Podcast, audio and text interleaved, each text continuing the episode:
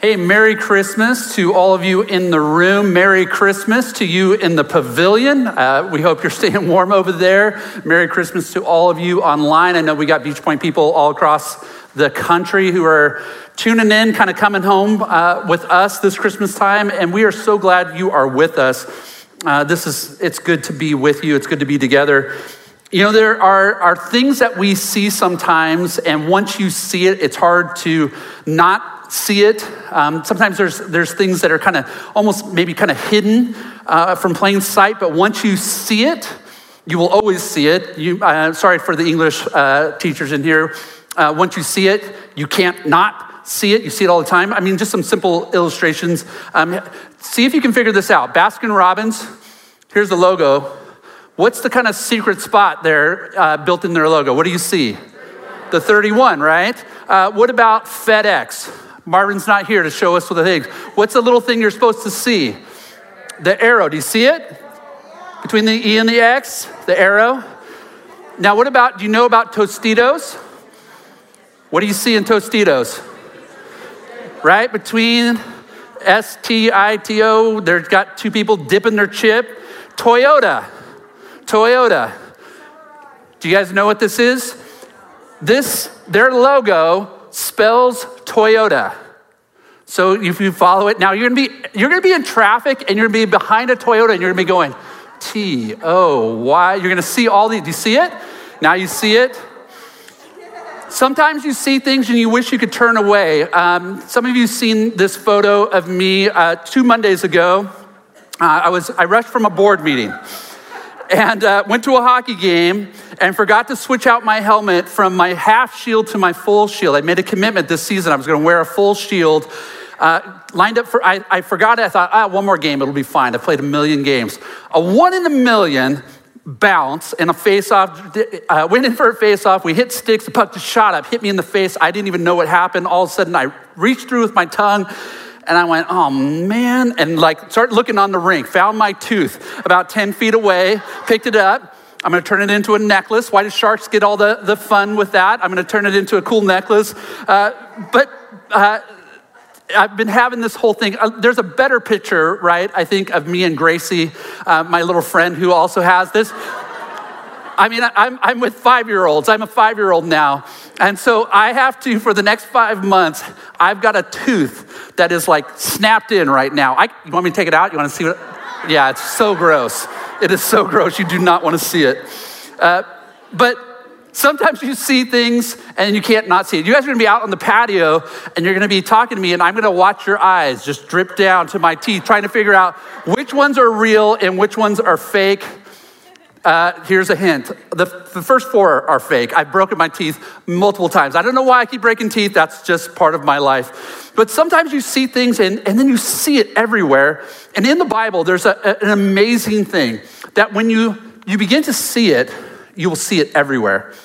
Uh, in the scriptures, we see this idea of God's desire to be with us. You see it in the creation account that God is walking in the garden with them. You see it in, in the salvation stories, all the different ways in which God is rescuing them and showing them that He wants to be there with them.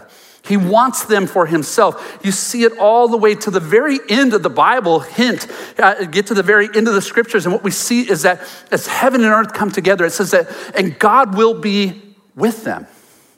He will be their God, and, and, and we will be his people, and we will be with him forever. This idea of witness. And Christmas is one of those incredible moments in which we see it in, in a powerful way, what we call uh, the incarnation.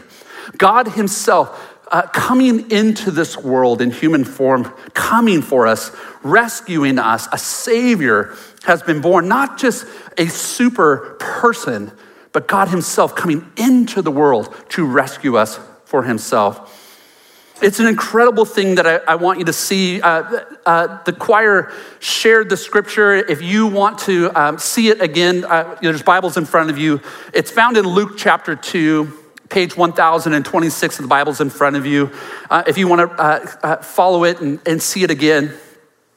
But there's this powerful idea that God wants to be with us, that He wants to, He's making room for us, He's calling us home to Himself. And once you see it, you'll see it everywhere. Once you understand it, you'll see it all throughout the story of God working with his people. And, and a lot of people understand this, they can, they can believe it in principle, they can believe it in theory, but they have a hard time believing it specifically for themselves. They have no trouble believing that God can feel that way about uh, humanity. I'm just not sure he feels that about me.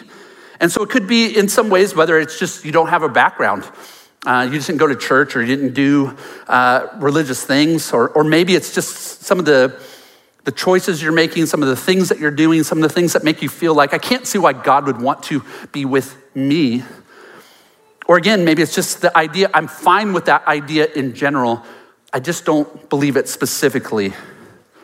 But I want you to see the Christmas story, what Luke takes us into is the idea that God does make room for all of us, for all of us. And so Luke begins his story kind of setting some tone. It's, it's fascinating. He sets some historical uh, kind of stamping to kind of see this moment in history, a powerful empire. And God invades this space, and, and, and underneath kind of this cloak of darkness, God is doing something. He's usurping the power that is of that time, and He's bringing about His kingdom.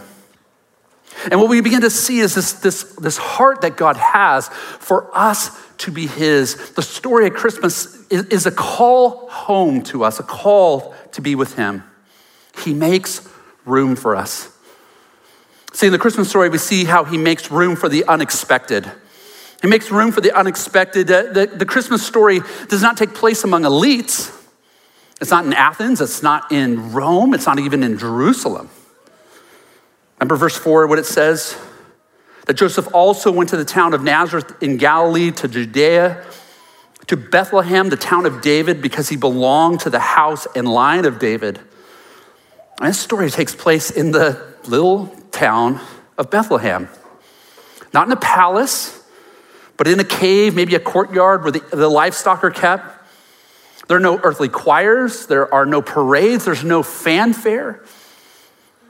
Only heaven is celebrating this moment in the beginning. And, and, if you think of over this month, if you've maybe you've uh, listened to stories of the different Christmas characters, I mean, you wouldn't pick any of these people. Zechariah and Elizabeth, they're this older couple, they're infertile, and yet God chooses them to have this miracle pregnancy in which they will bring uh, to birth their son John, who will, he will set the tone for uh, the Messiah, the Savior. Mary and Joseph, it says, are from Nazareth. Now, for us, that we hear that and that just sounds biblical. But in that time, it was a, it was a nowhere place. These are two nobodies from nowhere. They are not influencers, they are not powerful, they have no Twitter followers. They are no one. And God calls those who we least expect home to Himself. God's he's breaking into history in this moment. He's doing the most dynamic rescue ever, and he's doing it with the least expected people. He's not turning to the powerful or the popular, he's turning to the, the broken and the lowly, the least, the last, the unexpected. This is why I love being part of this church because I know half of you are like me. You never saw yourself coming to church. You never saw yourself having faith. But somehow, some way, some way, God began to rewrite your story. Your life got interrupted in some way. Some of you know uh, uh, Braden. Braden Crabtree uh, was, it's such, it's such a fun story. Um, we were talking in our staff meetings, we, we always sit and uh, we begin telling some stories just about what's been happening in the church. It gives us kind of this, this 360 view of what's going on. Braden, uh, uh, Justin, our high school pastor, was telling a little bit about Braden and uh, how he was uh, involving his work. Uh, he works at, at Buca di Beppo, and some of his, his employees got involved in our Project Hope that we were doing. And I was, I was asking Braden, I'm like, wait, tell me again, is this right? You were getting in trouble, and your mom was trying to figure out what in the world to do with you. So she talked to your neighbor, Jackie Panella, and she said, send him to the rock, send him to church, and that will, that will, be, uh, that will help. And he didn't come to a church to change his moral code. Uh, he came here, he found community, and he found faith, And Braden's this awesome kid, this young man who is helping uh, with our, our seventh grade boys now. And, and, such a cool thing to watch his employees show up here at the campus because they have all these things that they wanted to donate to our Project Hope uh, in our offering we were doing this month. And I just, when I was thinking through this and praying through this, uh, I was like, God, this is how you love to work, to work among the unexpected. He makes room for the unexpected, He makes room for the shameful. Verses six and seven point us to the famous uh, no room in the inn verses. Now, I know when we, we kind of think of this as we've heard it, uh, maybe you think of the Bethlehem Best Western. It's, it's full, no occupancy. Um, they show up. And, and maybe your thought is, man, that innkeeper is a total jerk. I mean, you got a pregnant lady, she's like bursting on the donkey coming in, and you're just like, got it, you got to do something. But if we look actually at the passage, listen again to the words that Luke describes. He says, He went there to register with Mary, who was pledged to be married to him and expecting a child. Now, while they were there, the time came for a baby to be born. She gave birth, gave birth to her firstborn son. She wrapped him in cloths, placed him in a manger because there was no guest room available for them. They show up. Remember, they're showing up into the town of which uh, Joseph was, was raised, where his ancestors are. And so, most likely, when they got there, she wasn't uh, uh, kind of bursting, ready to have the baby. I know that's how the, the movies like to make it, because that's how you got to make a movie. You only got, you know, 90 minutes to tell the story. But they show up, and when they show up, what they, they find is family. They connect with family. This is a, a, a culture that hospitality is a huge thing. Really, there's no room for your pregnant cousin? I mean, someone's not going to move over for her. What we know is while they're there, Mary does begin to show. And the time does come. And the suggestion is that, uh, as scholars have wrestled with this, is that uh, the family actually feels this sense of shame for her. While she is betrothed, they, they are in this uh, covenant relationship. Uh, the expectation was that they would wait until the marriage before they consummated things. And, and, and so it has this whole look. The family doesn't want to bring shame upon themselves. They've put them out wherever this is. Maybe it's a cave, maybe it's a, a courtyard. All we know is that uh, the way that she is experiencing this Rejected by the innkeeper, man, that's harsh. Rejected by family? Wow. But one of the things that's so amazing in the Christmas story, these two women, Elizabeth and Mary, you know, Elizabeth experienced shame because she was older and she was barren. She didn't have any kids. And so that was looked at as someone who was, in some way, God was not showing his favor towards. Don't know quite why, but there must be some kind of sin in her life. Both these women are experiencing from the outside the sense of shame. But inwardly, when we listen to their stories, they're amazing women of faith. They have incredible faith. Their response is always to do whatever it is the Lord is doing. And, and as the story is unfolding, they are leaning in to the God who's drawn near to them. They want to be a part of what it is that He is doing. I think of Mary. Um, uh, many biblical scholars think she's maybe about 15 years old.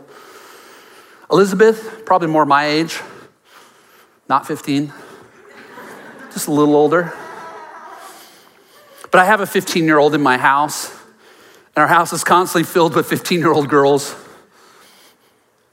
and I want to think, I've been thinking about how do I build this kind of faith in my daughter? Where a 15 year old would say, I am the Lord's servant. Whatever it is you want to do, Lord, I'm, I'm in for it. I think for us as parents, how we want to build that kind of faith in our kids. We'll talk a little bit about a faith at home in a moment. But I love Elizabeth too, that she's not She's not past her expiration date for being used by God. No matter how young you are, how old you are, the Christmas story reminds us that God draws near to us. He calls us into his, his amazing salvation project to call people home. But he also makes room for the outcast. Isn't it incredible that God always is picking outcasts to tell his story, to be the first witnesses of his miracles? And I think about Christmas or Easter. Uh, Mary Magdalene is the first witness here at Christmas. It's shepherds. Shepherds at the time, rugged, smelly ruffians, excluded for the most part from worship. Verse 8 says that there were shepherds living out in the fields nearby, keeping watch over their flocks at night, and an angel of the Lord appeared to them. The glory of the Lord shone around them, and they were terrified.